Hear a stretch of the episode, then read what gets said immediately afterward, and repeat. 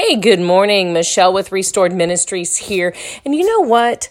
A right moment word how good it is. That's today's bold truth. Proverbs 15:23 in the amplified version actually says, "I have joy in giving an appropriate answer, and how good and delightful is a word spoken at the right moment and how good it is." You know, the right moment, how good it is. So today I want to encourage you, you know, let us speak the right words at the right moments. You'll have joy in giving an appropriate answer, and you can pick up my book, Your Prescription for Joy, available on Amazon. Have a blessed day.